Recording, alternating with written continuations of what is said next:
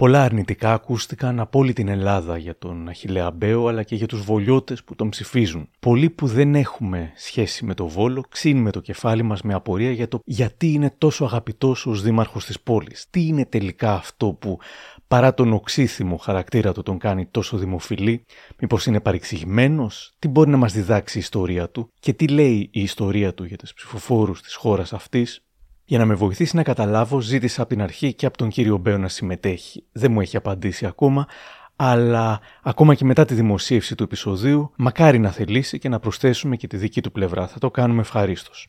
Μέχρι τότε θα προσπαθήσουμε να αναλύσουμε το φαινόμενο και να λύσουμε αυτό που για πολλούς είναι μυστήριο, παρουσιάζοντας και τα όποια θετικά της πορείας του αλλά και τις όποιες κατηγορίες έχει δεχτεί, αναζητώντας φυσικά τη σκληρή αλήθεια για τον Αχιλέα Μπέο.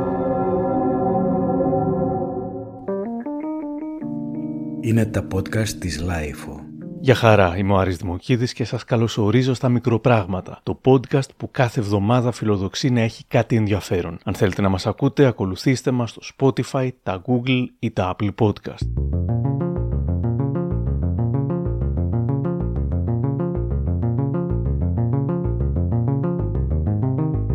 Ο ίδιος παρουσιάζει τον εαυτό του ως εξής. Πατέρας πέντε παιδιών, της Αργυρός, της Ευτυχίας, της Χριστίνας, του Νικόλα και του μικρού Αχηλέα, και εγώ ο ίδιος παιδί πολύτεκνης οικογένειας, γεννήθηκα το 59 στο Βόλο, από όπου μετακομίσαμε με την οικογένειά μου στην Αθήνα και στη Νέα Σμύρνη, που πέρασα τα χρόνια της εφηβείας μου.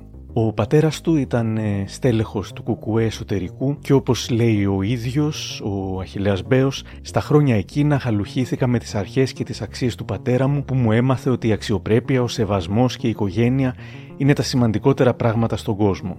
Στις αρχές της δεκαετίας του 80, αναζητώντας ένα καλύτερο μέλλον, μετανάστευσα στις ΗΠΑ. Στην Αμερική αρχικά εργάστηκε ως σωματοφύλακας, γράφει η Wikipedia, στη συνέχεια στον τομέα της εστίασης και της νυχτερινής διασκέδασης. Επέστρεψε στην Ελλάδα το 1996 συνεχίζοντας τις ίδιες δραστηριότητες, συνεργάστηκε με σημαντικούς τραγουδιστές του λαϊκού ρεπερτορίου. Όταν επέστρεψα στην Ελλάδα, λέει ο ίδιος, ανέλαβα για πρώτη φορά διοικητική θέση στην ομάδα του Πανιόνιου Νέας Μύρνης, διαγράφοντας μια εξαιρετική πορεία στην πρώτη εθνική, που κατέληξε στην έξοδό της στα ευρωπαϊκά κύπελα. Η Wikipedia γράφει πως το 2002, εκμεταλλευόμενο σχετικό νόμο, μετονομάζει την ομάδα σε νέο πανιόνιο διαγράφοντας τα χρέη της και τοποθετώντας ως πρόεδρο της ΠαΕ τον γνωστό τραγουδιστή Λευτέρη Πανταζή. Υποστηρίζεται ότι ο ουσιαστικός έλεγχος της ομάδας ασκείται από τον ίδιο τον Μπέο, γράφει η Wikipedia, όμως ο ίδιος το αρνείται. Αποχωρώντας από τον Πανιόνιο το 2006, εμπλέκεται για μικρό χρονικό διάστημα στη διοίκηση του Ηρακλή, κατόπιν ασχολείται με τα διοικητικά της νίκης Βόλου, προωθώντας τη συγχώνευση των δύο τοπικών ομάδων χωρίς επιτυχία, με αποτέλεσμα να στραφεί στον Ολυμπιακό Βόλο, τον οποίον και απέκτησε το 2008. Τον επόμενο χρόνο ανέβηκε στην πρώτη εθνική, καταφέρνοντα να αγωνιστεί και σε ευρωπαϊκές διοργανώσεις. Μοιάζει να έχει και μια πιο ευαίσθητη πλευρά, αλλά σπάνια έως ποτέ δεν τη δείχνει, θεωρώντας ίσως πως θα έδειχνε και αδυναμία. Υπάρχει ένα βίντεο που μου έκανε εντύπωση. Ω δήμαρχος αργότερα δεν θα πήγαινε στον αγιασμό των σχολείων, κατά την έναρξη των σχολείων, και ζήτησε συγγνώμη από τα παιδιά γιατί ήταν στην Αθήνα με τον Αχηλέα Τζούνιορ. Ο γιος του ζει με τη μητέρα του στην Αθήνα, ύστερα από το διαζύγιο που προηγήθηκε, με αποτέλεσμα να μην τον βλέπει όσο συχνά θα ήθελε. Ήμουν, ζητάω συγγνώμη από τα άλλα τα παιδάκια ε, αλλά δεν ήμουν εδώ. Είχα πάει στο γιο μου. Δεν είναι πολύ λογικό. Να είστε με το παιδί σας. Αλλάξτε πλάνο. Λοιπόν, ε, σας λείπει.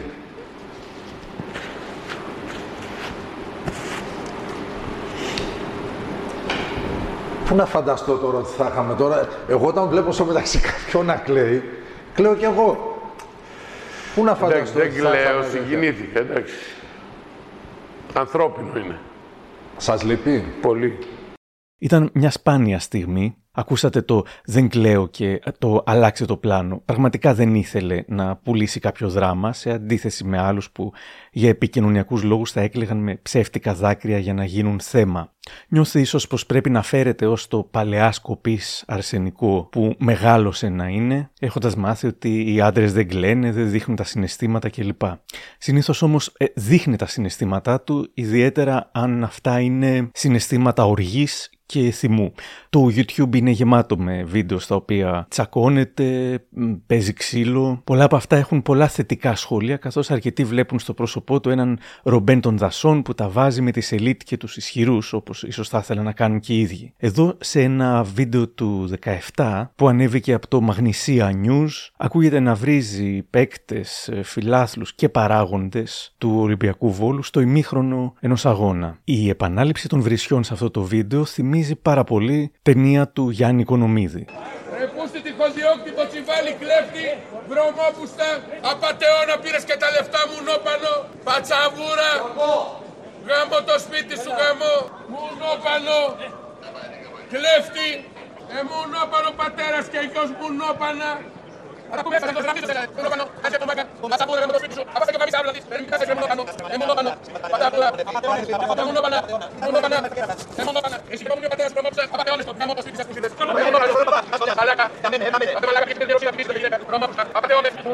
μην ξανακούσω ότι τα σενάρια του Οικονομίδη είναι απίστευτα και δεν υπάρχουν άνθρωποι που μιλάνε έτσι επαναλαμβάνοντας την ίδια βρυσιά ξανά και ξανά. Ενδιαφέρον είναι πως χρόνια μετά από το βίντεο στο οποίο έβριζε τον πατέρα Μποτσιβάλη και τον ιό Μποτσιβάλη, ο μεν πατέρας έγινε χορηγός της ομάδας στην οποία είναι πρόεδρος ο κύριος Μπέος. Διαβάζω στην είδηση «Οι κόντρες των δύο ανδρών ανήκουν στο παρελθόν και όλοι μαζί πορεύονται για το καλό του ελληνικού ποδοσφαίρου», ενώ το 2023 μαθαίνουμε ότι και η σχέση του Μπέου με τον γιο Μποτσιβάλη έχει αποκατασταθεί και μάλιστα ο Γιώργος Μποτσιβάλης κατεβαίνει υποψήφιος δημοτικός σύμβουλος με την παράταξη του κύριου Μπέου.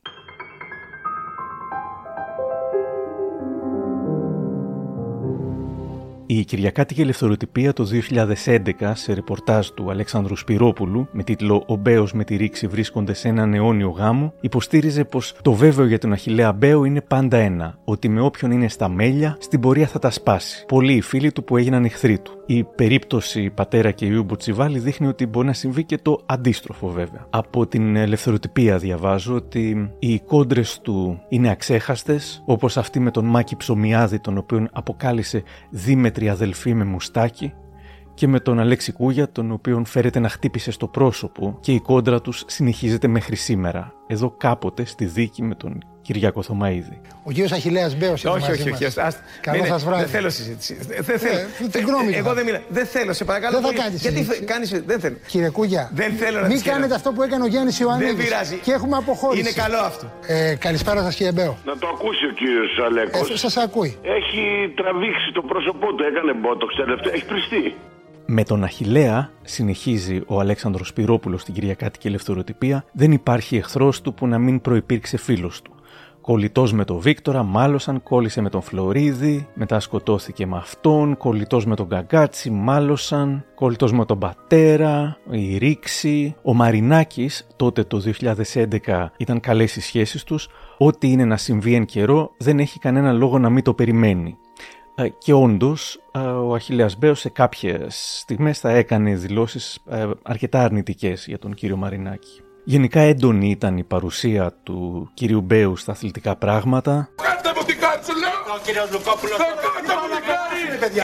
Λίγο πριν την έναρξη της Γενικής Συνέλευσης τη ΕΠΑΕ, ο πρώην πρόεδρος της ΠΑΕ Πανιόνιος Αχηλέα Μπέος προσπαθεί να μπει στην αίθουσα της συνεδρίασης, όμως οι άνδρες της ιδιωτικής ασφάλειας τον εμποδίζουν. Παρουσία σας, κύριος. Επικρατεί πανδαιμόνιο. Τελικά τα πνεύματα ηρεμούν και ο πρώην πρόεδρος της ΠΑΕ Πανιόνιος μπαίνει κανονικά στην αίθουσα. Όταν σε κάποια στιγμή τιμωρήθηκε επειδή μπήκε στον αγωνιστικό χώρο κατά τη διεξαγωγή αγώνα, είπε έψαχνα γιατρό και μπήκα στο γήπεδο. Η εφημερίδα του Παναθηναϊκού η Πράσινη θα έγραφε «Μαζέψτε τον χοντρό». Το όνομα του Αχιλέα Μπέου ακούστηκε στην υπόθεση μεταστημένα περίπου στις αρχές της δεκαετίας του 10. Διαλογή του με διάφορους ακούστηκαν στην τηλεόραση. Υπάρχει πρόβλημα, έχει υπόψη σου. Τι πρόβλημα; Θα του την πέσουν, αδελφάκι μου. Πρέπει να τους προφυλάξει τώρα να μην τους δίνουνε. Δεν καταλαβαίνετε. Κοιμάστε όρθιοι; Το Μάιο του 11 συνελήφθη με την κατηγορία της σύστασης εγκληματικής οργάνωσης που έστεινε αγώνες. Προφυλακίστηκε, Ένα χρόνο μετά αποφυλακίστηκε με την επιβολή περιοριστικών όρων, αλλά ήδη ήταν θέμα χρόνου μέχρι να μπει στην πολιτική. Λέγεται ότι πολιτικός του ήρωας ήταν ο Ανδρέας Παπανδρέου. Οι μπεταράδες όταν τον είχαν καλεσμένο. Που λέγατε για τον Ανδρέα Παπανδρέου ότι ήταν όντως ο τελευταίος μεγάλος ηγέτης. Κάνει αρκε, αρκετά καλά στην πατρίδα μας και κακά βέβαια, εντάξει, αλλά καλά υπερισχύουν. Το, Και... το γιο του όμως τον βρίσατε σε ένα. Α, βέβαια. Το χασισοπότη λες τώρα. ναι. Δεν τρέπεσαι λίγο και ήρθε στον πόλο. Είναι εκεί, Απατεώνα. Απατεώνα ντροπή σου. Η ντροπή της πατρίδας μου είναι. Είναι δυνατόν αυτός ο άνθρωπος να ήταν αρχηγός κράτους. Και όμως έγινε και στην Ελλάδα. Τι να πεις, εντάξει. Πόσες φορές έχετε. Βλαμμένος, τι.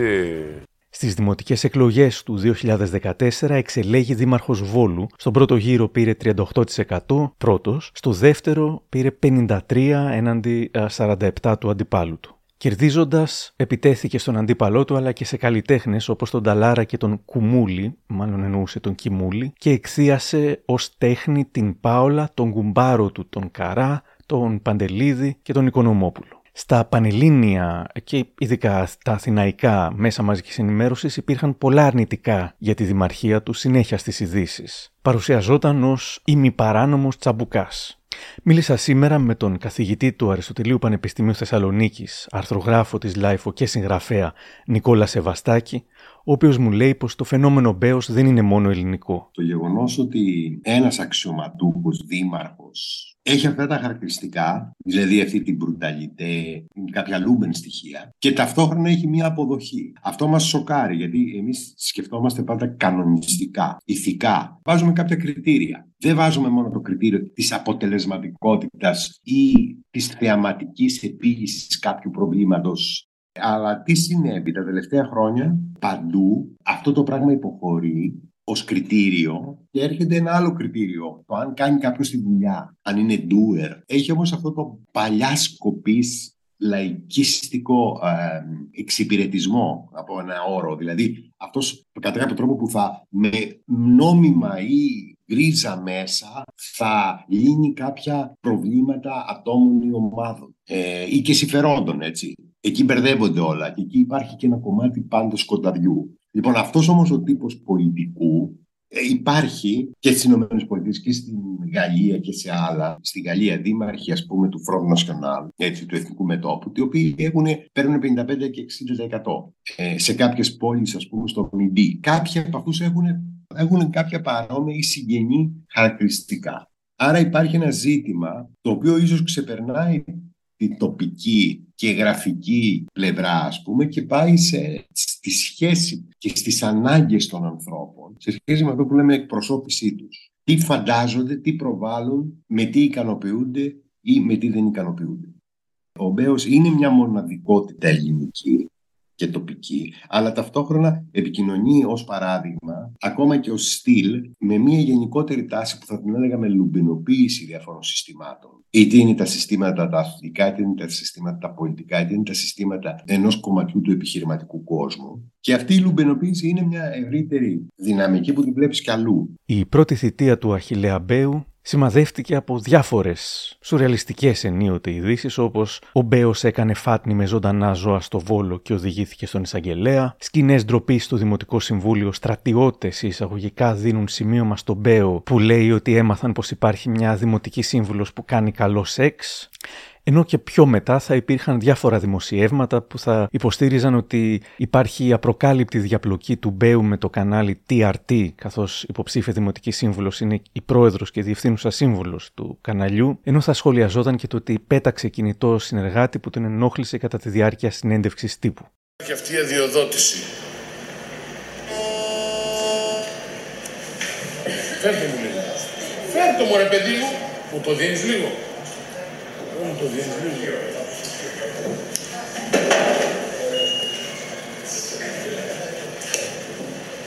Λέει, λέει, ο κορονοϊό, κορονοϊός θα φύγει κάποτε από την Ελλάδα. Η μαλακία δεν θα φύγει ποτέ. Ε, και αυτή είναι η αλήθεια. Πώς βρίσκουν τον τρόπο κάποιοι συνεργάτες μου να με τρελαίνουν;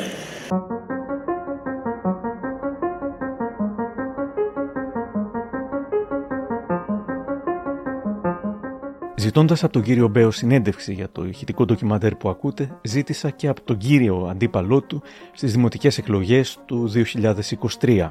Με χαρά θα βάλω και τυχόν δηλώσεις του κυρίου Μπέου για τα 9 χρόνια της δημαρχίας του. Προς το παρόν βάζω όσα υποστήριξε, μιλώντας μου, ο κύριος Νίκος Παπαπέτρου. Σε αυτά τα χρόνια έχει καταφέρει με τρόπους όχι απολύτως διαφανείς, το αντίθετο θα έλεγα, να διεισδύσει στην οικονομική ζωή της πόλης και να την ελέγχει απόλυτα. Και αυτό με όχημα μια ποδοσφαιρική ομάδα, μια ανώνυμη εταιρεία δηλαδή, η οποία ανήκει και διοικείται από τον νυν Δήμαρχο Βόλου. Σε αυτό το νέο ποδοσφαιρικό σύλλογο μέτοχοι είναι 10 δημοτικοί σύμβουλοι και αν βάλουμε και συγγενείς τους συζύγους και πεθερούς, είναι περισσότεροι. Είναι όλοι οι εργολάβοι που συνεργάζονται με το Δήμο, όλοι οι προμηθευτές του Δήμου, όλοι οι μισθωτές δημοτικών ακινήτων και όλοι όσοι έχουν συναλλαγές με τον ένα ή με τον άλλο τρόπο με το Δήμο. Μέσα λοιπόν από αυτό το όχημα, ουσιαστικά το δημοτικό χρήμα καταλήγει στην ποδοσφαιρική ομάδα και κατ' επέκταση στους ίδιους ή στο δήμαρχο. Χαρακτηριστικό παράδειγμα αυτό που έχει λάβει σήμερα στοιχεία δημοσιότητας, δηλαδή η εκμετάλλευση του πανεπιστημιακού σταδίου, όπου ως γνωστόν όποιος εκμεταλλεύεται αθλητικό στάδιο ή χρησιμοποιεί αθλητικό στάδιο, οφείλει να αποδίδει ένα ποσοστό επί των εισπράξεων στην εκμισθότερη εταιρεία ή στη διαχειριστήρια εταιρεία. Προκειμένου το Δήμο Βόλου είναι μια εταιρεία του Δήμου, την Πανθυσσαλικό ΑΕ.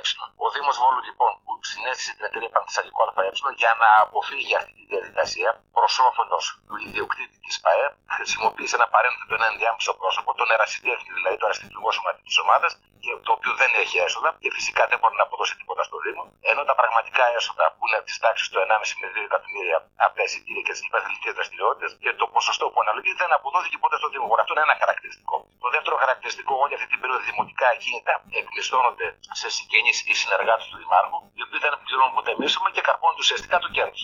Έχουν υποβληθεί και για το συγκεκριμένο ζήτημα αναφορές στην εισαγγελία. Ο ένας μάλιστα, ο οποίος εκμεταλλεύει ένα δημοτικό ακίνητο, είναι μετακλητό υπάλληλος συνεργάτης του Δημάρχου προσωπικά. Όλη η διαδικασία λοιπόν μέσα στην πόλη και τα καταστήματα υγειονομικού ενδιαφέροντος και τα καταστήματα δημοτικά που εκμισθώνονται κινούνται μέσα από αυτό το σύστημα. Χαρακτηριστική άλλη περίπτωση όπου το τέννη, οι αθλητικές εγκαταστάσεις του Παντισαλικού εκμισθώθηκαν σε μέτοχο του Νουκουσού, εκτελονιστή του Βόλου και στη συνέχεια υπομισθώθηκαν με ευτελές μίσθωμα καταρχήν η εκμίσθωση και στη συνέχεια υπομισθώθηκαν με τεράστιο μίσθωμα σε δημοτικό σύμβουλο που τα εκμεταλλεύεται μετά. Είναι ένα σύστημα λοιπόν εξουσίας απολύτως διαπλεκόμενο καθώς στην ίδια, στα ίδια πρόσωπα συμπίπτουν οι ιδιότητες του δημάρχου, του διαχειριστή, επιχειρηματία και του προέδρου αθλητικής ομάδας. Μέσα από αυτή λοιπόν τη διαδικασία έχει κατορθώσει να ελέγξει την οικονομική ζωή της πόλης με όρους που παραπέμπουν σε άλλα συστήματα και με άλλα χαρακτηριστικά και δι' αυτού του τρόπου κυριαρχεί και πολιτικά. Συχνά πυκνά ο κύριος Μπέος είχε προβλήματα με τον νόμο. Το 2015 καταδικάστηκε για την απόπειρα εκβιασμού διαιτητή. Ο διαιτητής το 2011 είχε καταθέσει ότι είχε δεχθεί απειλές, ωστόσο την ημέρα του δικαστηρίου, το 2015, είπε ότι δεν θυμόταν τι έγινε την επίμαχη περίοδο. Το 2015 ο κύριος Μπέος παραπέμφθηκε σε δίκη για τα δικήματα της εγκληματικής οργάνωσης, απάτης, εκβίασης, δωροδοκίας, δωροληψίας, για αλλίωση αποτελέσματος αγώνα και για παράνομο στοιχηματισμό κρίθηκε ένοχος για δωροδοκία, δωροληψία, αλλίωση αποτελέσματος και για συμμετοχή σε παράνομο στοίχημα κατά εξακολούθηση. Κατά της απόφασης τότε θα ασκούσε έφεση και θα δούμε σε λίγο τι συνέβη.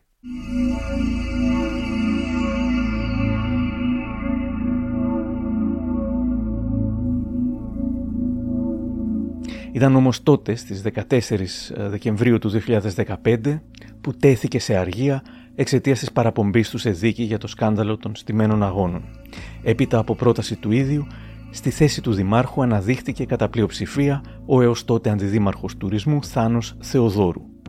Ο κ. Μπέος θα δήλωνε τότε τα οργανωμένα βρώμικα συμφέροντα που κλονίστηκαν από την τιμιγορία των εκλογών και τη συντριπτική εμπιστοσύνη των πολιτών του Βόλου στο πρόσωπό μου αντιδρούν σπασμωδικά και μετέρχονται κάθε μέσου, κυρίως αθέμητου, προκειμένου να μην χάσουν τα κεκτημένα τους σε βάρος της κοινωνίας. Στη συνέχεια θα συλλαμβανόταν ξανά, ο ίδιος θα υποστήριζε ότι παραδόθηκε αυτοβούλος μετά από μήνυση της δημοσιογράφου Κατερίνα Στασοπούλου για ευριστικούς χαρακτηρισμούς. Το 18 θα συζητιόταν για δηλώσεις που έκανε μετά τον ξυλοδαρμό του Μπουτάρη λέγοντας «Δεν ασχολούμαι μαζί του, έχει κλείσει θέση στο νεκροταφείο, 88 χρονών και ασχολούνται με τον Μπουτάρη». Ο κύριος Μπουτάρης τότε ήταν 76 ετών στην πραγματικότητα. Και στο ραδιόφωνο Focus του Βόλου θα δήλωνε «Οι άντρες, αν δεχτούμε επίθεση με ξύλο, απαντάμε με ξύλο. Ούτε βάζουμε τα κλάματα, ούτε βάζουμε τον Πρωθυπουργό να κάνει δηλώσεις. Αν συνέβαινε σε μένα, θα απαντούσα με ξύλο». Ο κύριος Μπέος δήλωνε περήφανος για τη λαϊκή καταγωγή του και για την έλλειψη γνώσεών του σε θέματα τέχνης. Ο πασίγνωστος ζωγράφος Τζόρτζιο Ντεκύρικο είχε γεννηθεί στον Βόλο και έγινε ένα κέντρο τέχνης εκεί, θα σχολίαζε. λοιπόν για κατασκευές, αρχαιολογικούς χώρους, κουλτούρες, έτσι αλλιώς για το ίδρυμα Ντεκύρικο. Εγώ ξέρω από μικρός, αν θα πας στη Ράμος στο Μπαζάρι, το Κυρκυρίκο. Το Κυρκυρίκο δεν το ξέρω. Την ίδια περίπου περίοδο και μετά την έφεση που είχε υποβάλει θέλοντας να ανατρέψει την καταδίκη του για τα στημένα, τα κατάφερε. Οι συνηγοροί του θα δήλωναν 8 περίπου χρόνια μετά την άδικη προσωρινή κράτηση και διαπόμπευση του Αχιλέα Μπέου, η αλήθεια έλαμψε. Ο Μπέος επανήλθε στο αξίωμα του Δημάρχου μετά την απαλλαγή από τις κατηγορίες και ξανακατέβηκε στις δημοτικές εκλογές βγαίνοντας με ποσοστό που ξεπέρασε το 55% από τον πρώτο γύρο. Αφιέρωσε την νίκη στους γονείς του που είναι ψηλά στον ουρανό και στη συνέχεια έστειλε ξεκάθαρο μήνυμα στα κομματικά επιτελεία της πόλης λέγοντας χαρακτηριστικά ότι εγώ από αύριο θα κλείσω τα τηλέφωνα, θα πάρω δυνάμεις και στη συνέχεια και εν εθνικών εκλογών θα το πω και ζητώ συγγνώμη, θα γίνει της πουτάνας. Κι ας μην αρέσει σε μερικούς. Στους πολλούς όμως αρέσει. Και όταν λέω θα γίνει της πουτάνας, το εννοώ για την πόλη μου. Θα κάνουμε πολλά πράγματα.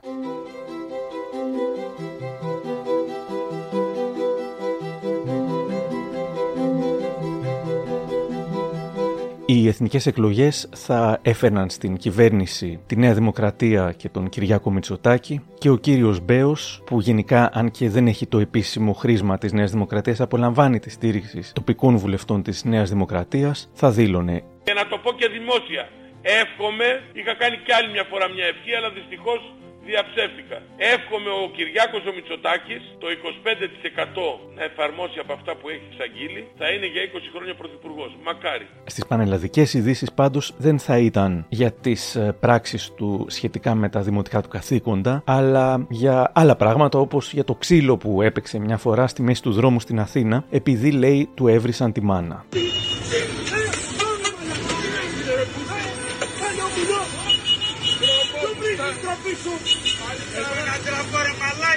Αντέδρασα όπως αντιδράσουν ο κάθε φυσιολογικός άνθρωπος, να μην πω το 99%, το 90%. Ε, όταν σου βρίζουν τη μάνα, την οικογένεια και δέχεται ευθεία απειλή ο αδελφός σου, αντιδράς. Εγώ έτσι έχω μάθει, είμαι αυθόρμητος, ειλικρινής και χωρίς ψέματα και υποκρισίες. Κακώς έγινε βέβαια το συγκεκριμένο περιστατικό. Αλλά αν ξαναγίνει σήμερα, έτσι θα αντιδράσω. Εγώ δεν θα κρυθώ, ξέρετε, από τα δημοσιογραφικά σκουπίδια των Αθηνών ιδιαίτερα που εξυπηρετούν πολιτικά και επιχειρηματικά συμφέροντα. Γιατί όμως οι βολιώτες υπήρξαν τόσο ικανοποιημένοι μαζί του, είναι το αντισυστημικό πρόσωπο που εκφράζει μερίδα των Ελλήνων, των αγανακτισμένων με τους πολιτικούς και τις ελίτ, αναζητώντας το κλειδί της επιτυχίας του και το πώς μπορεί οι βολιώτες να επιχαίρουν ή να κάνουν τα στραβά μάτια στους τσαμπουκάδες που κατά καιρούς κάνει, μίλησα με τον Γιάννη Πανούση, τον καθηγητή, ο οποίος έχει υπάρξει και υπουργός δικαιοσύνης της χώρας. Μου λέει σήμερα ο κύριος Πανούσης. Αν πας λίγο στο Far West, θα καταλάβεις ορισμένα πράγματα. Πολλά φίλα μας και φτάσαν υπέροχοι. Θα δεις το εξής. Τι κάζω ότι κάνει ο Μπέος έτσι, γιατί εγώ δεν παρακολουθώ την ιστορία ενώ διαχρονικά, δεν εννοώ τα τελευταία γεγονότα. Εικάζω ότι κάνει ένα ε, μοντέλο διοίκησης διακυβέρνησης που έχει τα εξής χαρακτηριστικά. Αυτό σημαίνει ότι δεν είχε δηλώσει ότι είναι Πασόκ, δηλαδή ότι δεν είναι δεξιός, ότι προέρχεται από το. Ακόμα όταν ασχολούνταν με το ποδόσφαιρο, έτσι, όταν ε, έδινε πουνιά στο γήπεδο. Πριν τώρα 10 χρόνια πίσω, πόσα, πριν ασχοληθεί με την πολιτική. Ο Μπέος τι κάνει λοιπόν; Έχει μια ομάδα μπράβων, αυτονοήτως, θεωρεί ότι οι πολίτες από την κίνηση που θα κάνει θα, θα υποφεληθούν. Παραδείγματο χάρη είναι ένα κτίριο κατηλημένο από αναρχικούς, ας πούμε έτσι. Αυτό το κτίριο θα μπορούσε να γίνει ένα σχολείο ή θα μπορούσε να απαλωτριωθεί και να γίνει ένας κήπος υπέρ του κοινού καλού. Πάει λοιπόν, τους λέει θα φύγετε, παιδιά λένε αυτοί δεν φεύγουν. Πάει το βράδυ, στέλνει το στρατό τους, δέρνει, φεύγουν και το κάνει κοινωνικά ωφέλιμο. Δηλαδή, δια της βίας ε, κάνει μια πράξη η οποία έχει ωφέλιμο αποτέλεσμα στην κοινωνία. Διότι ο Βόλος είναι εργατούπολη, έτσι δεν είναι. Έχει στο παρελθόν κομμουνιστές δημάρχους, δεν είναι δηλαδή κάτι ότι βρήκε ένα έφορο έδαφος, πώς να τους πούμε τώρα, φασιστών, περίεργων τύπων κλπ. κλπ. και πάνω εκεί κάθισε. Έχει χαρακτηριστικά ο Βόλος που θα ήταν ακριβώς τα αντίθετα των, του τρόπου και της προσωπικότητας του Μπέου. Φαίνεται όμως, διότι δεν είναι μία φορά που βγήκε, να πεις έγινε ένα λάθος. Ε, ο παλιός Δήμαρχος Κωτινιώτης ήταν πάρα πολύ καλός άνθρωπος και αριστερός και λόγιος κλπ. κλπ. Ήπιον τόνων. Τώρα νομίζω ότι ο Μπέος έκανε αυτό, δηλαδή αυτά που έκανε δια της ιδιαιότητας και δια του τρόπου που τα έκανε, της ιδεότητας, πρέπει να είχαν ένα όφελος ε, εντός ή εκτός αγωγικών κοινωνικό, αλλιώς θα εξεγείρεται η κοινωνία. Εκεί πρέπει να είναι το κλειδί της ιστορίας. Πώς δηλαδή δια του ε, ας πούμε Φάρου Εστ βοηθούσε την πόλη να φύγουν ξέρω εγώ οι όποιοι ήταν κατά τη γνώμη της πόλης και όχι μόνο του ιδίου και της πόλης αντιδραστικοί. Δηλαδή αυτός φαινόταν να είναι ο δραστικός και όχι ο αντιδραστικός. Ο κύριος Μπέος τα έβαλε με αυτούς που θεωρούσε ταραξίες, απειλώντας τους και κερδίζοντας τους λεγόμενους νοικοκυρέους φιλήσυχους πολίτες. Και αν διανοηθούν ξανά να δημιουργήσουν επεισόδια και ζημιές στις περιουσίες των πολιτών, εμείς, σύσσωμο το Δημοτικό Συμβούλιο, η Δημοτική Αρχή και πολύ πλήθος κόσμου, θα κάνουμε, εμείς θα είμαστε, θα αστυνομεύσουμε την ε, πορεία. Και να ξέρουν ότι εμείς δέρνουμε, δεν κοιτάμε όπως η αστυνομία. Και έχω καιρό να δώσω, ξέρετε, κανένα χαστούκι. Να κάνω ρετούς στα μαγουλάκια τους. Το δικό μου το χαστούκι φεύγει και το κράνος μαζί, να ξέρουν. Γιατί σε ψηφίζουν, του έκαναν μια ερώτηση που θα ήθελα να του κάνω κι εγώ στο Δημαρχείο Βόλου οι μπεταράδες όταν τον είχαν καλεσμένο. Να, πώς εξηγεί ο ίδιος την επιτυχία του. Τι είναι αυτό που έχει ο Αχιλέας Μπέος και το ψηφίζουν, συνεχίζουν να το ψηφίζει ο κόσμος; Ε, είμαι ειλικρινής αυτό. Αυτό που βλέπετε εσείς εδώ το έχει... Ε, δεν λέω ψέματα, δεν μπορώ να πω ψέματα. Δηλαδή έρχονται εδώ, ζητάνε ε, το παιδί μου για δουλειά ή πράγματα που γίνονται τα, τα υλοποιώ άμεσα. Ναι. Τελείως, με ένα τηλέφωνο. Πράγματα που δεν γίνονται λέω όχι. Είχα διαβάσει Ενώ οι πολιτικοί δεν ναι. λένε όχι. Μιλώντας με ψηφοφόρους του, κάποιους τους βρήκα στα σχόλια στο facebook του κυρίου Μπέου και τους ζήτησαν να μου εξηγήσουν γιατί τον αγαπούν. Καταλαβαίνω πως η αίσθηση που έχουν είναι ότι ο Μπέος εργάζεται σχεδόν 24 ώρες το 24ωρο και δίνει τον καλύτερό του εαυτό. Μου λένε πως τον έβλεπαν κάθε βράδυ πίσω από τις σκουπιδιάρες, να τρέχει και να ασχολείται με πράγματα του Βόλου. Έτσι ήταν από την αρχή, θα έγραφε μία ψηφοφόρος, όχι σε ένα γραφείο. Αυτός είναι ο δήμαρχος. Το πόσο εργάζεται προωθεί και ο ίδιος με βίντεο που τον δείχνουν να κάνει διάφορα πράγματα. Ο Βόλος έχει γίνει πιο λαμπερός χάρη και στους πολλούς celebrities που φέρνει, μου λέει άλλος, από την Πάολα. Κύριε Μπέο, Θέλετε λίγο κοντά μου. Ε, βέβαια, αν δεν έρθω κοντά σας. Όχι χαιρετισμού, θα του πω εγώ στα Αμερικάνικα. Okay. Don't miss this show, this fantastic show.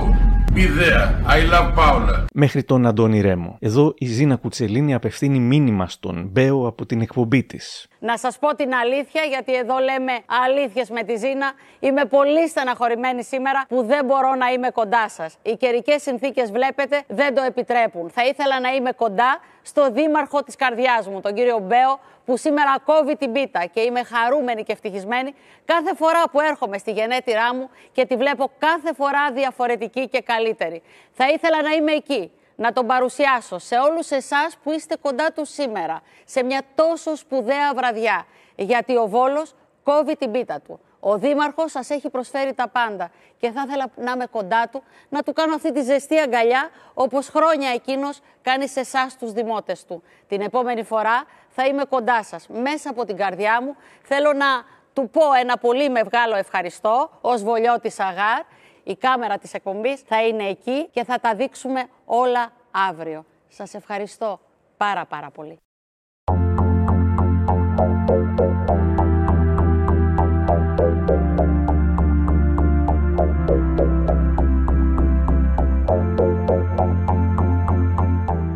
Ο Γιάννης Πανούσης πιστεύει πως όσο υπερβολικά και να είναι αυτά, η εργατική τάξη του Βόλου δεν μπορεί να τρελάθηκε ολόκληρη επανειλημμένα για τόσες τετραετίες. Κάπως έχει πιστεί στην καθημερινότητά της. Να έρχονται όλοι οι βολιώτε τώρα με τα χαρακτηριστικά που σας είπα έτσι και να λένε ότι εγώ δεν είμαι φασίστας, εγώ δεν είμαι. Αν το ψηφίζω διότι έκανε καλό στην πόλη. Αν αυτός ο άνθρωπος κατά αποτέλεσμα έκανε στην οκταετία 20 μεγάλα έργα ξέρω εγώ, που δεν είχαν γίνει τα προηγούμενα 50 χρόνια, είναι Προφανώς έχουν λόγο οι άλλοι να δεχτούν ότι ε, αξίζει να το ψηφίζουν. Αλλιώς δεν πάνε τρελοί όλοι στο γόλο, τρελαθήκαν όλοι.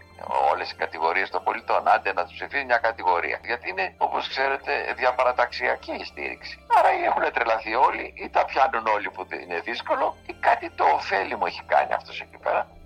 φαίνεται πως έχουν γίνει κάποια έργα, κυρίως αυτά που φαίνονται και ομορφαίνουν την α, πόλη. Δεν είμαι ψηφοφόρος του, μου λέει κάποιος ο οποίος κατά τα άλλα τον θεωρεί τραμπούκο. Όμως αξιοποίησε τα χάλια των υπόλοιπων δημάρχων που δεν έκαναν τίποτα σε συνδυασμό με τον κόσμο του Ολυμπιακού Βόλου και έχει αναβαθμίσει την πόλη. Τον ρωτάω πώς εννοείς ότι την έχει αναβαθμίσει; Λαμπάκια και φώτα τα Χριστούγεννα, πεζοδρομήσεις, έχει ομορφύνει η πόλη δηλαδή, κρατιέται καθαρή, τον ρωτάω.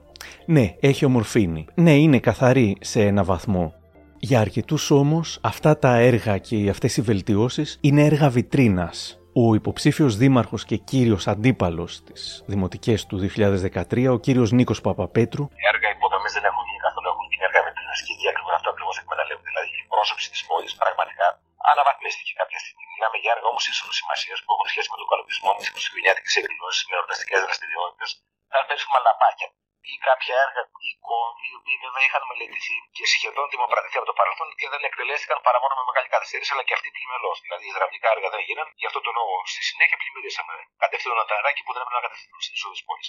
Αυτό ακριβώς προβάλλει ότι είναι ο δήμαρχος των έργων. Δηλαδή, το επιχείρημα του Μπέου είναι το εξής: Ότι κοιτάξτε να δείτε, μπορώ να σας βρίζω, μπορώ να είμαι αψή, μπορώ να είμαι χιδαίο, αλλά σας κάνω έργα. Και αυτό πείθει κάποιος. Και ακριβώς μπορώ να σας έπνιξα, μπορώ να σας έκαψα, το λέω σχηματικά έτσι, γιατί είχαμε και φωτιά στο καλοκαίρι και πλημμύρες τώρα. Μπορεί να σας και τώρα σας δέρνω και ζητάω να μου ψηφίσετε. Γιατί έχετε δει τις τελευταίες μέρες τι έχει συμβεί με τα χαστούκια, με τις συμφερήσει, με τις πάνικες που τρέφει ανάμεσα σε πολίτες φίλους μας και έχει καταφέρει να δημιουργήσει ένα οπαδικό κλίμα γηπεδικό. Δηλαδή, οι ψηφοφόροι του Μπέο, θα σας το πω χαρακτηριστικά όπως το βιώνω εγώ, ε, δεν λένε ψηφίζω Μπέο, δεν λένε ψηφίζω τη δημοτική παράταξη του Μπέο. Ταυτίζονται και λένε είμαι Μπέο. Προβάλλουν δηλαδή την εικόνα τη δική τους στο πρόσωπό τους.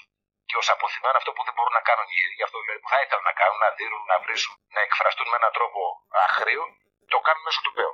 Είναι δηλαδή ο μικρός αδερφό που τρώει ξύλο και λέει στο διπλανό του: Ξέρεις, θα φωνάξει το μεγάλο αδερφάκι, όπου εντάσσει να σε δίνει. Αυτό έχει πατή πολύ του κόσμου.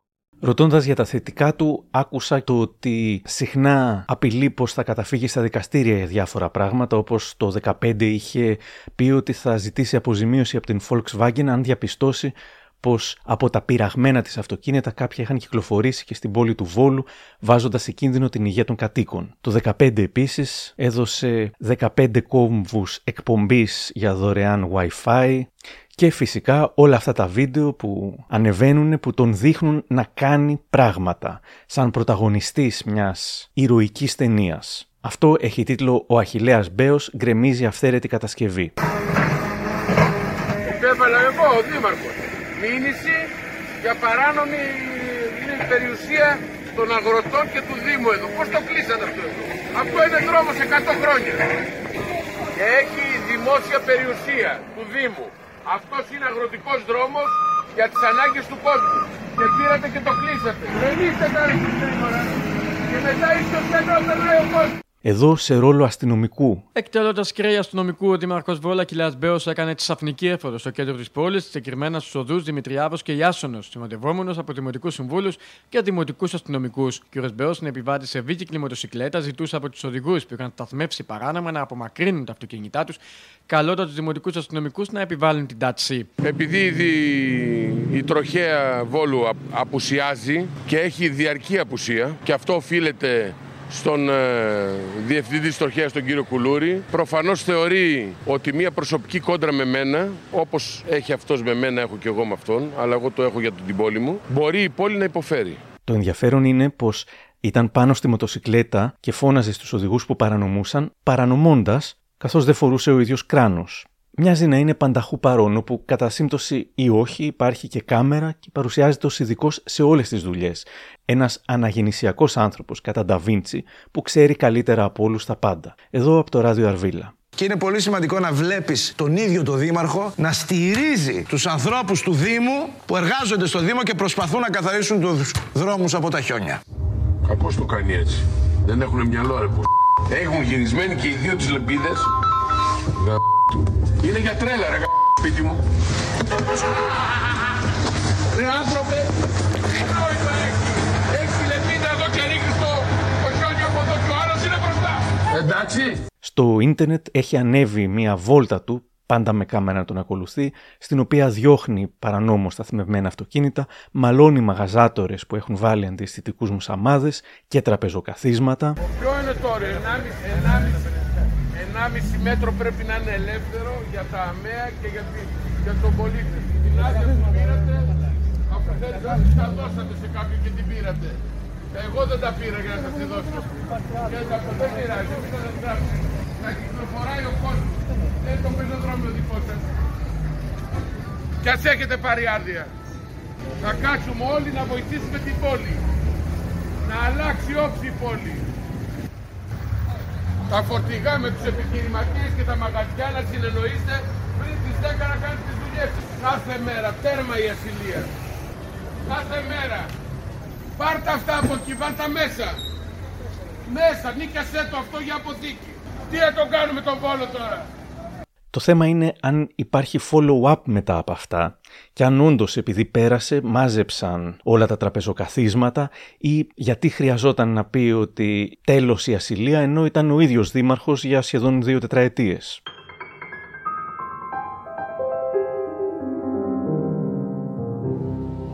Συχνά έχει κατηγορηθεί για σεξισμό. Δεν είναι λίγες οι φορές που για να προσβάλλει κάποια κυρία την αποκαλεί μειωτικά χοντρή. Εδώ μια δημοτική σύμβουλο η οποία του απαντά.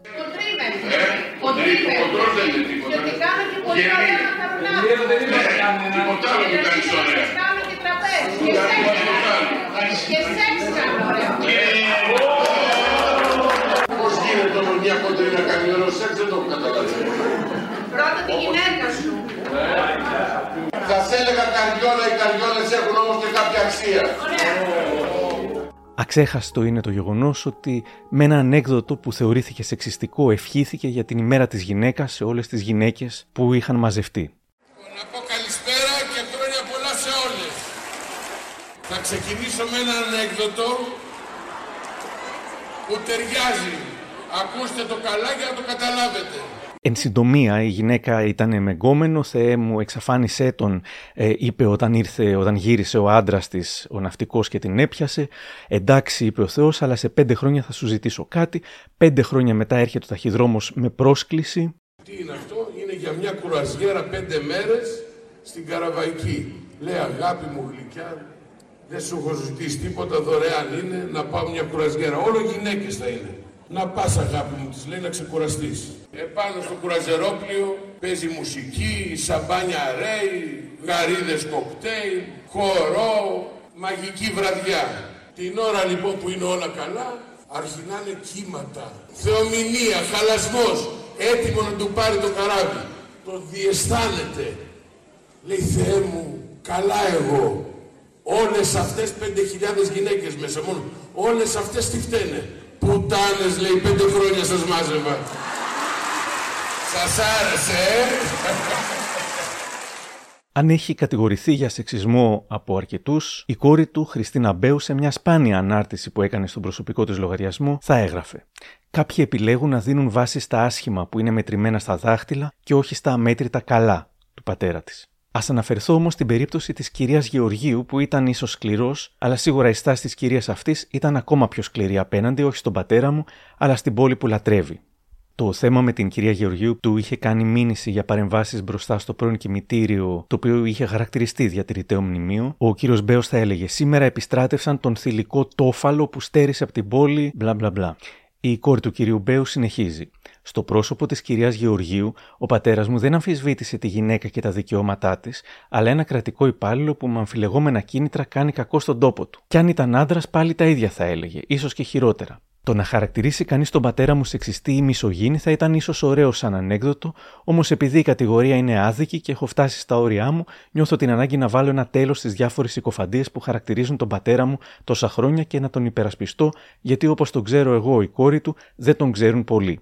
Ποιος είναι λοιπόν ο Αχηλέα Μπέος, είναι ένας πατέρας που έγινε μάνα στα πέντε του παιδιά, άνοιξε την πόρτα του και την αγκαλιά του σε πολύ κόσμο που είχε ανάγκη από οικογένεια. Ένας μπαμπάς που με ξυπνούσε τραγουδώντας μου το ξύπνα μικρό μου κι άκουσε.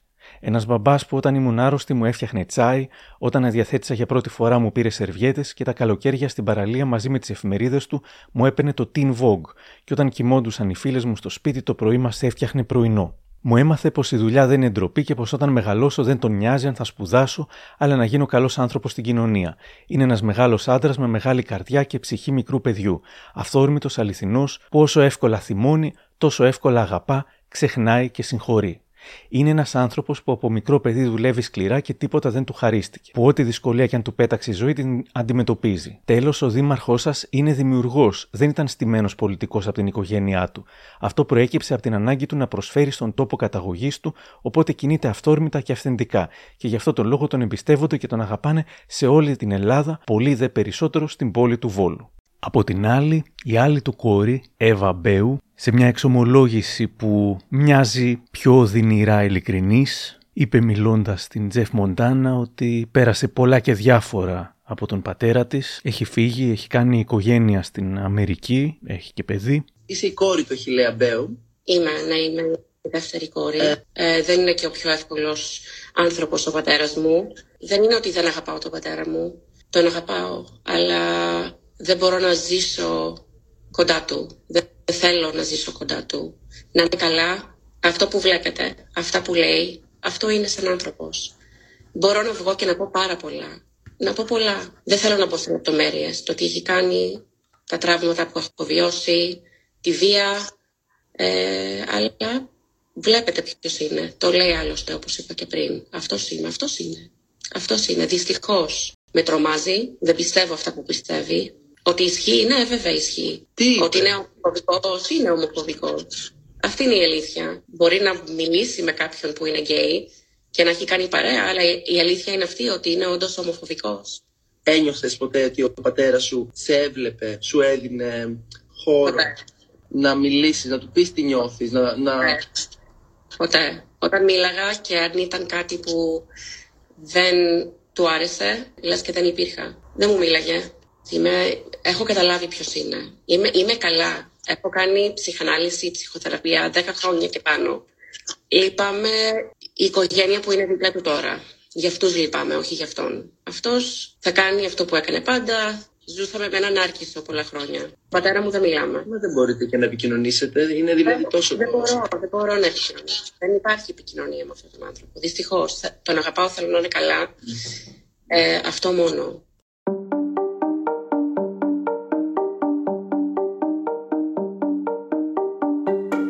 Πάντως, πολλοί δημοσιογράφοι του Βόλου θα κατήγγειλαν πως η συμπεριφορά του κυρίου Μπέου δεν ήταν αντίστοιχη με αυτήν που έδειχνε στην κόρη του. Μιλούσαν για απειλές, μηνύσεις και τραμπουκισμούς. Στην εποχή του Ντόναλτ Τραμπ, λένε, κάθε δημοσιογράφος που δεν είναι αρεστός χαρακτηρίζεται πληρωμένος. Έχουν συλλάβει τη δημοσιογράφο που σας έκανε τη μήνυση. Επιτέλους γίνεται και μια σωστή ερώτηση. Αυτή είναι σύλληψη. Αυτό το σπυράκι το απόστημα της διαπλοκής και της παρεΐτσας σε αυτή την πόλη έχει αρχίσει να σπάει. Έχω τη δύναμη, θα το πάει μέχρι τέλος. Τελειώσαν αυτοί. Είσαι και πρόεδρος της Ένωσης Συντακτών, έτσι έχετε μάθει. Ντροπή. Αυτή η συμμορία τελειώνει. Ποια συμμορία μωρέ, άστα τώρα τα παραμύθια σου. Συμμορία. Δώσανε κάποιες ερωτήσεις. Καλά κάνει. Α, μπράβο, Και- πες το. Βεβαίως. Του δημοσιογράφου δεν του δίνουν ερωτήσεις. Όχι, όχι, με συγχωρείτε, εγώ Του δεσμεύτηκα απέναντί τους δημοσιογράφου από τη δεν του στιγμή. δίνουν ερωτήσεις. Ακούστε, από τη στιγμή που δεν Άκουσε, ήρθαν κύριε, εδώ, κύριε. από τη στιγμή που δεν ήρθαν Όχι, εδώ, κύριε. αναλαμβάνω εγώ Λοιπόν, να ρωτήσω. Εγώ λοιπόν δεν δέχομαι Ωραία, από δεν σένα δέχεσαι. καμία ερώτηση. Το γνωρίζετε ότι κάποια μέσα μαζικής ενημέρωσης και κάποιοι συνάδελφοί σας είχαν κάποια προνόμια. Αυτά θα βγουν πολύ σύντομα. Γιατί δεν σας φοβάμαι και δεν με ενδιαφέρει. Έχω φάει τέτοιο πόλεμο από εσάς από τα μέσα μαζικής διαπλοκής. Σε άρθρο του στη LiFO, ο Θοδωρής Αντωνόπουλος θα έγραφε «Ο Μπέος ως ο ορισμός της λούμπεν μεταπολιτικής. Μείγμα Δελαπατρίδη, Αλέφαντου και άλλων παρόμοιων, ο Δήμαρχος Βόλου κάνει ό,τι μπορεί για να δικαιώσει το ρόλο αυτό με μπόλικες δόσεις τσαμπουκά ομοφοβίας και φασίζοντας λαϊκισμού. Ο καθηγητής και πρώην Υπουργός Δικαιοσύνης Γιάννης Πανούσης μου λέει σήμερα σχετικά. Δεν είναι μεταπολιτική αυτό. Ε, Απλώς γίνεται λίγο χιδέα, βάρβαρα ορα, στην ορατότητα. Αλλά η χρήση βίων ή παράνομων μέσων προς κοινωνικό όφελος δεν είναι κάτι καινούριο. Ε, Αυτός θέλει να το δείξει. Είναι η προσωπικότητά του που κάνει ε, να φαίνεται πολύ ότι αυτό το έκανα διώχνοντας εγώ τους αλήτες, διώχνοντας τους ποιου α πούμε. Αλλιώς δεν ε, το βλέπω τίποτα καινούριο, δεν τίποτα μεταπολιτικό να είναι εδώ πέρα. Εδώ είναι ένας άνθρωπος ο οποίος λέει: Παιδιά, ο Δήμαρχος μπορεί να κάνει αυτό, μπορεί να κάνει αυτό για εσά. Για εσάς. Κάνει πολιτική με, με άλλα μέσα. Δηλαδή, πώς λένε ότι ο, τι είναι, η πολιτική είναι πόλεμος με άλλα μέσα, έτσι δεν είναι. Δεν είναι με όπλα δηλαδή. Αυτό λοιπόν χρησιμοποιεί άλλα μέσα από την, τα κλασικά μέσα της πολιτικής. Ε, να σε πείσει, ξέρω κι εγώ, να συνενέσεις, να ελέγχεσαι. Δεν το κάνει έτσι, το κάνει αλλιώς. Ε, μας αρέσει το μοντέλο του ισχυρού ηγέτη και εγώ του αδιάπλητου, δεν ξέρω, ε, σας λέω τα οικονομικά του δεν τα ξέρω τι κάνει. Άλλα πράγματα δεν ξέρω τι κάνει. Αν ε, έχουμε φτάσει σε σημείο που η αποτελεσματικότητα είναι ανώτερη από τα ιδεολογήματα ή από τις ε, ε δηλώσεις και τις διάφορες οραματικές καταστάσεις, πιθανό να είναι και αυτό. Ε, πιθανό ο κόσμος δηλαδή να έχει βαρεθεί από το, τα μεγάλα λόγια και τίποτα σε αποτέλεσμα. Τις μεγάλες θεωρίες που λύνουν τα πάντα και τις παραπομπές σε τσιτάτα και δεν ξέρω τι άλλο, αλλά τίποτα πρακτικό δεν γίνεται. Πιθανό να είναι αυτό. Η εξουσία την ασκώ με αυτόν τον τρόπο και έχω αυτό το αποτέλεσμα. Όλα τα άλλα κρίντε με. Τι το κρίνουν. Δηλαδή, γιατί θα αναγκαστούμε να κρίνουμε το λαό τώρα και όχι τον Μπέο. Δεν κρίνεις τον Μπέο, κρίνεις τους πολιώτε. Ο Μπέο δεν το κρίνεις. Ένας άνθρωπος λέει κατεβαίνω. Βγάλτε με. Και το βγάζουν. Άρα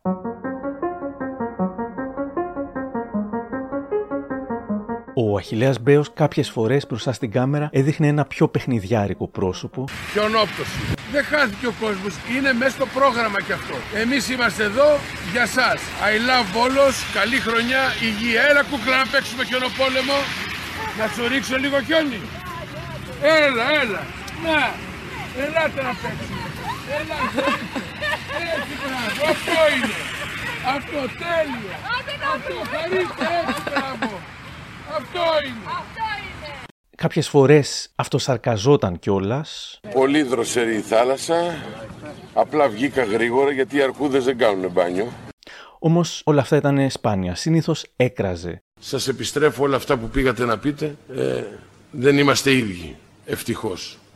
Τώρα, καλά, δεν το συζητάμε. Εσύ είσαι ένας μαλάκας, εγώ να πούμε, με αναγνωρίζει όλη η Ελλάδα με τρόπο πολύ τηλεοπτικό, έτοιμο να γίνει μιμ. Το Λούμπεν συχνά σατήριζε τα λάθη που έκανε. Το 90 και πλέον του πληθυσμού σε κάθε χώρα θα νοσήσει. Οπότε θα... οι αγγέλοι που λέμε θα, θα αποκτήσουμε λένε φυσική ναι, ναι, ναι, ναι. ανοσία. Είδαμε βάρ. Οι αγγέλοι που λέμε θα έχει... Θα, θα... Οι αγγέλοι. Το σημείο στο οποίο διαφέρει το Μουσείο της Αργούς αφορά στην άβλη υπόστασή του. Αυτό δεν υπάρχει καν έτσι. Πέρα από το χιούμορ όμως, έχει κατηγορηθεί για πολλά και διάφορα ως δήμαρχος. Και έχοντας ακούσει τον κύριο Νίκο Παπαπέτρο να λέει ουσιαστικά ότι ο κύριος Μπέος διοικεί με όρους μαφίας, αναρωτιέμαι. Ε, δεν φοβάστε να πάτε κόντι σε κάποιον ο οποίος ε, υπονοείται ότι χρησιμοποιεί και τακτικές μαφίας; Είχατε απειλές; Κανένας δεν είναι ηρωό και φυσικά και εγώ έτσι να σου Εκπροσωπώ όμως ένα σύνολο πολιτών που πραγματικά έχουν αποφασίσει να αντισταθούν σε αυτό το σύστημα εξουσίας. Ο φόβος είναι ανθρώπινος συνέστημα, αλλά δεν είναι αυτό που πρέπει να κυριαρχήσει τι λογικέ μας. Τι να πω. Απειλές έχετε δεχτεί; Εγώ προσωπικά όχι. Αλλά άλλοι ναι. Προσωπικά το θεωρώ και λίγο δύσκολο, όχι ότι είναι αδύνατο. Γιατί, πολύ απλά γιατί είμαι ο γνωστός αντίπαλος. Και θεωρώ ότι δεν θα στοχεύαν κατευθείαν τον επικεφαλή, αλλά εν πάση περιπτώσει ναι. Ε, εγώ σας λέω προσωπικά, θέλω να μην δεν έχω τη διαπλήρε. Άλλοι στο βόλο ναι. Μια από τις γνωστές κόντρες του κυρίου Μπέου είναι με τον Αλκίνο Ιωαννίδη, η κόντρα έχει ξεκινήσει από το 2020, όταν στο χωριό Σταγιάτε οι κάτοικοι διαμαρτύρονταν για το νερό. Ο κύριος Μπέος τους παρουσίαζε σαν κουκουλοφόρους, ε, σκοτεινούς εγκληματίες. Αργότερα θα τους έλεγε: 15 μαλάκες είστε. Σε κάποια στιγμή θα έκανε ντου σε μέρη που έλεγε πως είχαν κάνει κατάληψη οι κάτοικοι στο χωριό, θα έσπαγε σημαίες και θα πετούσε πράγματα στο πεζοδρόμιο, κερδίζοντας φυσικά επικοινωνιακά ε, πόντους. Αυτά εδώ δεν είναι δικά μα. Όχι. Πάρτε τα αυτά, πετάξτε το άλλο έξω. Ό,τι δεν είναι του Δήμου, πετάξτε τα έξω, να τα πάνε στα σπίτια τους. Εδώ δεν είναι μαγαζί τους. Πάρτε όλοι, πάρτε. Πάρτε, πετάξτε τα. Τι το περάσαμε εδώ. Έξω όλα. Εδώ είναι βιβλιοθήκη, είναι της κοινότητας. Από την άλλη, ο Αλκίνος Ιωαννίδης, τραγουδώντας με τα παιδιά των σταγιατών για το νερό και την Εστουδιαντίνα Νέας Ιωνίας Βόλου, στήριξε τον αγώνα των σταγιατών. Σαν το νερό το σταγιατών δεν έχει. Όποιος το πίνει πολεμάει κι αντέχει Δεν τα αγοράζω, δεν πουλώ, μα με κερνάς και στο κερνό Σαν το νερό το σταγιατών δεν έχει Λειτουργούν αυθαίρετα τελείως και έχουν και ένα μαλάκα που λέγεται Αλκίνος Ιωαννίδης που τους συμπαραστέκεται, λέει επάγγελμα τραγουδιστής. Τι τραγουδάει δεν ξέρουμε όμως. Το 2023 όταν ο Βόλος θα πλήττονταν από τις κακοκαιρίες και ο Αλκίνος Ιωαννίδης θα έκανε παρέμβαση θα τον έλεγε φλόρο και διάφορα τέτοια. Ε, αλλά ο Ιωαννίδης εδώ τώρα λέει ότι είστε Τι με νοιάζει τι λέω, το ξέρει τον Ιωαννίδη κανένας; Ωραία, ότι, ε, ωραία, να ρωτήσω Ένα γενικά. νούμερο είναι ένα νούμερο που έχει μια κιθάρα Ναι. και απευθύνεται σε μια συγκεκριμένη μερίδα ανθρώπων. Εντάξει, είναι καλός Κύριε καλλιτέχνης, Δήμαρχε, έχεις ποιος σπουδαία τον ακούει, φωνή. βρε, Είναι- ο- Καλός είναι- είναι για σας. Για μένα δεν είναι καλός. Ωραία, θα, Ας θα τον πάμε και σε Ιωαννίδη αυτά. τώρα. Λέει όμως ο Ιωαννίδης ότι ό,τι Ε, με αφήνεις κάνατε... τώρα με τον Ιωαννίδη και τον κάθε φλόρο. Το Σεπτέμβριο του 23, και ενώ ο Βόλος είχε ήδη χτυπηθεί από την κακοκαιρία, ο Αχιλέας Μπέος ήταν πάρα πολύ αισιόδοξος.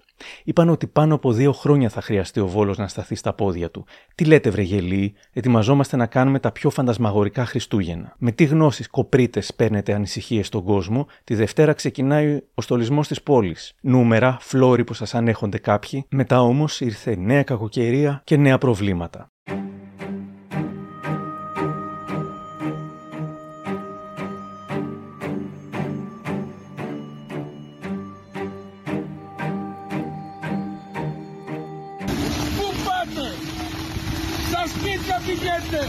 Θα σπάσουν τα ποτάμια! Έρχεται πολύ νερό! Είναι γιατρές, πού πάτε! Δεν καταλαβαίνετε τίποτα! Ρε γυρίστε στα σπίτια σας! Πού πάτε ρε άνθρωποι! Τα βίντεο τους στους δρόμους έμοιαζαν για κάποιους γραφικά, αλλά επικοινωνιακά περνούσαν ένα μήνυμα. Ότι κάνει όλες τις δουλειές ο ίδιος, ότι είναι εκεί, ότι δεν κρύβεται, δεν είναι ας πούμε στη Μύκονο όπως ο Ψινάκης ή ο Μηταράκης σε διάφορες κα- καταστροφές, δεν εξαφανίζεται όπως στην αρχή ο Πατούλης. Η κόντρα που ξεκίνησε με τον Στέφανο Κασελάκη και τα υπονοούμενα για τον σύντροφό του με, με τη λάθος μετάφραση ονόματος απαντήθηκαν με επικοινωνιακούς όρους. Ο Κασελάκης πήγε και πήρε ένα φτιάρι και έριξε δυο φτιαριές και όπως ε, σχολιάζει κάποιος στο facebook, ο δήμαρχος με μια ψάθινη σκούπα ψευτοσκουπίζει ρίχνοντας νερά στο φρεάτιο και όλοι παραλυρούν από κάτω. Μήπως παρόμοια είναι και η υπόλοιπη αποτελεσματικότητά του, γράφει. Και κάποιος άλλος λέει: Αυτός είναι πολύ καλός ηθοποιός. Κάτι πρέπει να κάνει με τους κομπάρσους όμως γιατί του χαλάνε το σκηνικό πάντα. Αυτός τρίβει στο ίδιο σημείο μαζί με έναν άλλον, οι άλλοι ρίχνουν από πίσω τους στο ίδιο σημείο που καθάρισε πριν ο κύριος Μπέος και το νερό φαίνεται μόνο στο σημείο του γυρίσματος. Ενώ μια άλλη χρήστρια του Facebook σχολίασε. Δεν αρκεί ο καθαρισμός των δρόμων. Τι θα πρέπει να γίνει για να το καταλάβετε, να πνιγούμε για τρίτη φορά; Καθαρίστε τους χυμάρους και τα φρεάτια σε συνεργασία με την περιφέρεια. Τώρα, αν και θα έπρεπε να γίνει όπως οφείλατε, χτες.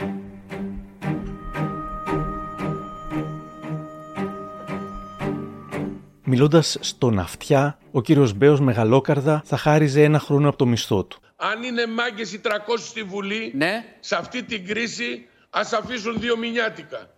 Εγώ αφήνω ένα χρόνο. Να ανοίξει ειδικό λογαριασμό η κυβέρνηση. Έτσι βοηθάμε τον συνάνθρωπό μας. Αυτή είναι λύση. Άμεση. Κύριε Σας Μπέο, αγαπώ, φυλάκια. σας ευχαριστώ πολύ. Να είστε καλά. Δεν ξέρουμε αν όντως θα χαρίσει τον α, μισθό του για ένα χρόνο ή αν το είπε εκ του ασφαλούς. Πάντως ούτε οι βουλευτές είπαν κάτι, ούτε αυτός το ξανανέφερε. Ε, μετά, ε, κλείνοντας τη σύνδεση, θα σχολιαζόταν πολύ πως ε, φάνηκε ότι είπε. Τους γάμισα με όλα αυτά που είπε δηλαδή. Άλλοι θα ντροπιάζονταν με το γεγονός ότι βγήκε αυτό στον αέρα, ενώ δεν ήξερε ότι είναι στον αέρα. Αυτός όμως πάλι φαίνεται να κέρδισε πόντους. Στην εκπομπή Δεκατιανή θα δήλωνε: Οι άντρες διαπληκτίζονται και όποιος έχει άδικο ζητά συγγνώμη. Άραγε αυτός ζητάει ποτέ συγγνώμη. Τοπικά μέσα του Βόλου λένε πως δεν ζήτησε συγγνώμη ούτε καν για το άντε κουρέψου που είπε εις βάρος του καρκινοπαθούς Δημήτρη Κανελή. Είπε άντε κουρέψου εις διπλούν σε έναν πολίτη χωρίς μαλλιά. Ο ίδιος είπε: Το σχόλιο που έκανα ουδέμια σχέση έχει με την ασθένεια από την οποία ο ίδιος μόλις τώρα δημόσια ενημέρωσε ότι πάσχει. Το αγνούσα παντελώς. Συγγνώμη δεν ζήτησε ούτε όταν κατέβρεξε με την ε, Μάνικα πρόσφατα πολίτη έξω από το εκλογικό κέντρο του αντιπάλου του. Να τον δούμε γιατί σε λίγο δεν θα τον βλέπουμε. Ρε κοίτα τι έκανε, κοίτα τι έκανε, τον έβρεξε. Παιδιά τον έβρεξε, επίτηδες. Επίτα ο εκδικητικός τύπος. Στο έβρεξε το κινητό. Ε, το έβρεξε Έτρεξε το ολόκληρος έτρεξε. Ούτε όταν χτύπησε εξοργισμένο πολίτη πλημμυροπαθή που τον έβριζε. Θα ξεκινούσαν να γίνουν κάποιες εργασίες. Υπήρξαν αντιδράσεις από τους κατοίκους ότι ρέμα το οποίο δεν καθαρίστηκε θα, θα μπαζωνόταν. Λίγο αργότερα πάντως, Μαρία, υπήρξε εξέλιξη. Μια ανάρτηση, μια απάντηση του Αχηλέα Μπέου για το συγκεκριμένο περιστατικό. Όπως λέει, η αντίδρασή του ήταν ίσως ε, ακραία, αλλά αυτά προφανώ συμβαίνουν όταν έχεις να κοιμηθείς κοντά ένα μήνα. Ο πολίτης μετά από αυτή τη στιγμή ένταση ζήτησε συγγνώμη από τον ε, κύριο Μπέο, ο οποίος ε, την έκανε αποδεκτή και κάπως έτσι έληξε αυτό το συμβάν. Πόσο χρόνο είσαι, 26. Έχεις δικαίωμα να κάνεις και άλλα λάθη, αλλά είναι σημαντικό που το αναγνωρίζει. Ζείτε συγγνώμη τον Δήμαρχο εδώ. Ζείτε συγγνώμη τον Δήμαρχο εδώ. Δεν θέλω συγγνώμη, δεν είμαι παπάδε και συγγνώμη. Ο Μπέος θα έλεγε για τον πλημμυροπαθή που χαστούκησε: Μπορώ να δεχτώ τις αντιδράσεις, αλλά όχι βέβαια τις προσωπικές ύβρις του τύπου άντε και γαμίσου και πολύ περισσότερο τις ύβρις για τη μάνα μου. Βέβαια στο βίντεο δεν ακούγεται κάτι για τη μητέρα του. Μανώλη! Καλέ! Καλέ! Και κανείς αναρωτιέται, είναι τόσο χαζοί και ατρόμητοι που επιμένουν να βρίζουν τη μητέρα του, ή είναι κάτι που λέει αυτός εκ των υστέρων; Μια σελίδα στο Facebook, Μαργαρίτες Μάντολες, θα δημοσίευε ένα tweet του στιχουργού Νίκου Μωραήτη, το οποίο εχμηρά θα έλεγε «Ζει στην Νάπολη, βρίζει τον τοπικό μαφιόζο, σε χαστοκίζει, του ζητάς συγνώμη, απλά μαθήματα επιβίωσης». Από την άλλη, αν όσοι έβριζαν μάνες έτρωχαν και από μια φάπα, έγραψε ψηφοφόρος του Δημάρχου, δεν θα έβριζε κανένας τους μετά. Ενώ ένας άλλος είπε: Άξιος, μπράβο σου και ξύλος στα κομμούνια. σω αναφέρεται και στον καυγά Μπέου με πολίτες ε, της ΚΝΕ τον Σεπτέμβριο του 23 στο δρόμο. Πάντα θα βρεθεί ένας μαλάκας. Εγώ είμαι εδώ. Ο οποίος δεν συζητήσει. Εμεί είμαστε. Θεό, και άμα συνεχίζετε αυτές τις μαλακίες θα σα πνίξεις. Για ποιο λόγο, άντε βρε νούμερο.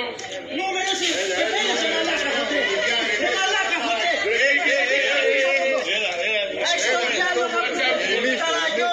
Ρωτάω τον uh, κύριο Γιάννη Πανούση αν θεωρεί πως η όποια επιτυχία και αποδοχή του Μπέου μπορεί να κάνει τη χώρα να γεμίσει κλόνους.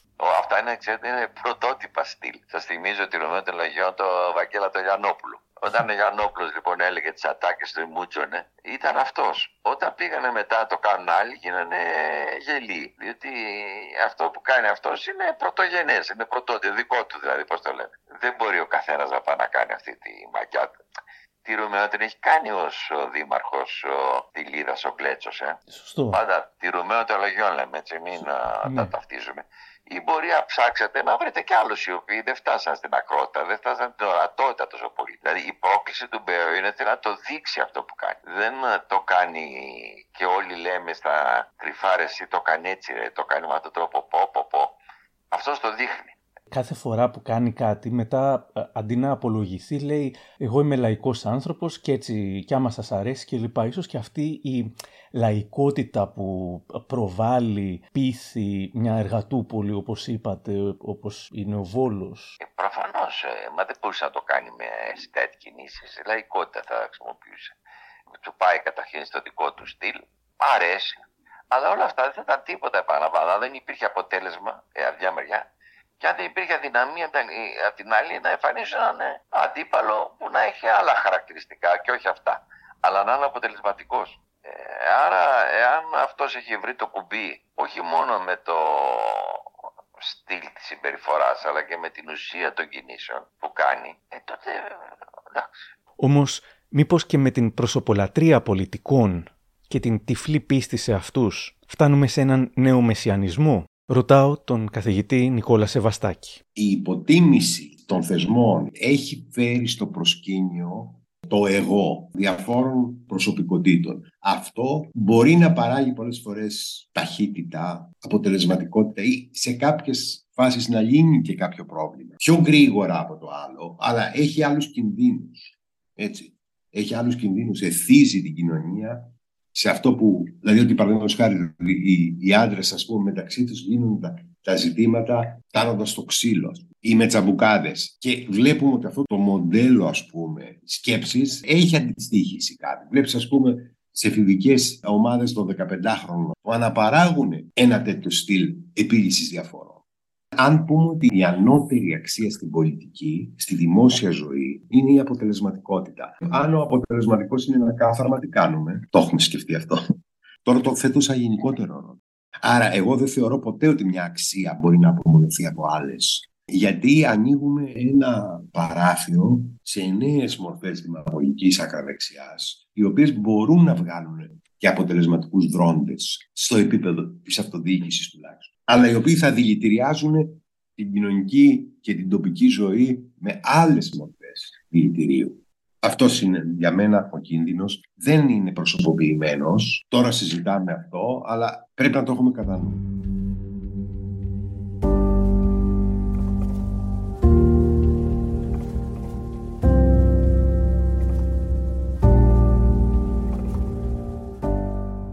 Μίλησα με φίλη ψυχολόγο, η οποία δεν ήθελε να μιλήσει στον αέρα και μου είπε πως ίσως το κλειδί για να κατανοήσουμε πολλούς λαϊκούς ανθρώπους που έχουν ε, το ίδιο στυλ με τον κύριο Μπέο είναι πως έχουν μάθει ότι οι άντρες όχι απλά πρέπει να είναι δυνατοί, αλλά και να δείχνουν δυνατοί, ακόμα και υπερβολικά δυνατοί αλλιώς θα θεωρηθούν φλόροι ή λουλούδες. Φέρονται συχνά, μου λέει, με τον τρόπο που οι άλλοι έχουν συνηθίσει να περιμένουν από αυτούς να φερθούν και ενίοτε φτάνουν στο άλλο άκρο. Όμως πρέπει να ξέρουμε πως δεν είναι κακό να είναι κάποιος λουλού ή φλόρο, όπως είπε υποτιμητικά ο κύριος Μπέος. Εξάλλου, πάμπολες αναρτήσεις ε, και σχόλια στα social έλεγαν χίλιες φορές να είμαστε λουλούδες παρά τοξικά αρσενικά. Όμως δεν είναι κακό και να μην θέλει κάποιος να είναι φλόρο. Αρκεί να ξέρει πως δεν υπάρχει μόνο αυτό το δίπολο. Δεν χρειάζεται είτε να είσαι μόνο ας πούμε αγριάνθρωπο είτε να είσαι μόνο λουλού και φλόρος. Υπάρχει και η μέση οδός. Μπορείς να είσαι αυστηρός χωρίς να στεναχωρείς τους άλλους. Μπορείς να διοικείς με πυγμή χωρίς να ουρλιάζεις. Μπορείς να είσαι αξιοσέβαστος από όλους, αλλά να δείξεις και μια πιο ευαίσθητη πλευρά του εαυτού σου. Ένα μικρό update μετά την τρίτη νίκη του με μεγάλη διαφορά από τον πρώτο γύρο τον Οκτώβριο του 2023 στο νικητήριο λόγο του έκανε την πιο ακραία ομοφοβική επίθεσή του μέχρι στιγμής. Οι εμετικές δηλώσεις του που ενθουσίασαν τους συγκεντρωμένους αντιμετωπίστηκαν με συγκατάβαση από τους δημοσιογράφους που την επόμενη μέρα τον κάλεσαν, δεν τόλμησαν να καταδικάσουν τις δηλώσεις του. Ευτυχώς Τώρα θα είναι δουλειά του εισαγγελέα καθώς ο Άριος Πάγος έκανε κατευθείαν παρέμβαση.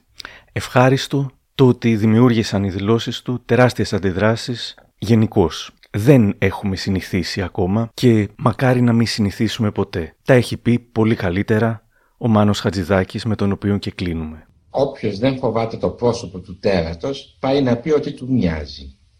Και η πιθανή προέκταση του αξιώματος είναι να συνηθίσουμε τη φρίκη να μας τρομάζει η ομορφιά.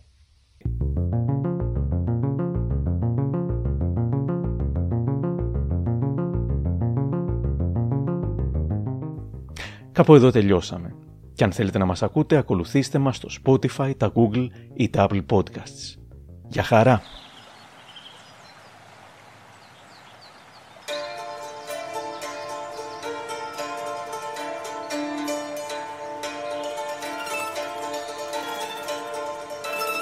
Σαν το νερό το σταγιατόν δεν έχει Όποιος το πίνει πολεμάει κι αντέχει Δεν τα αγοράζω, δεν πουλώ Μα με κερνάς και στο κερνό. Σαν το νερό το σταγιατόν δεν έχει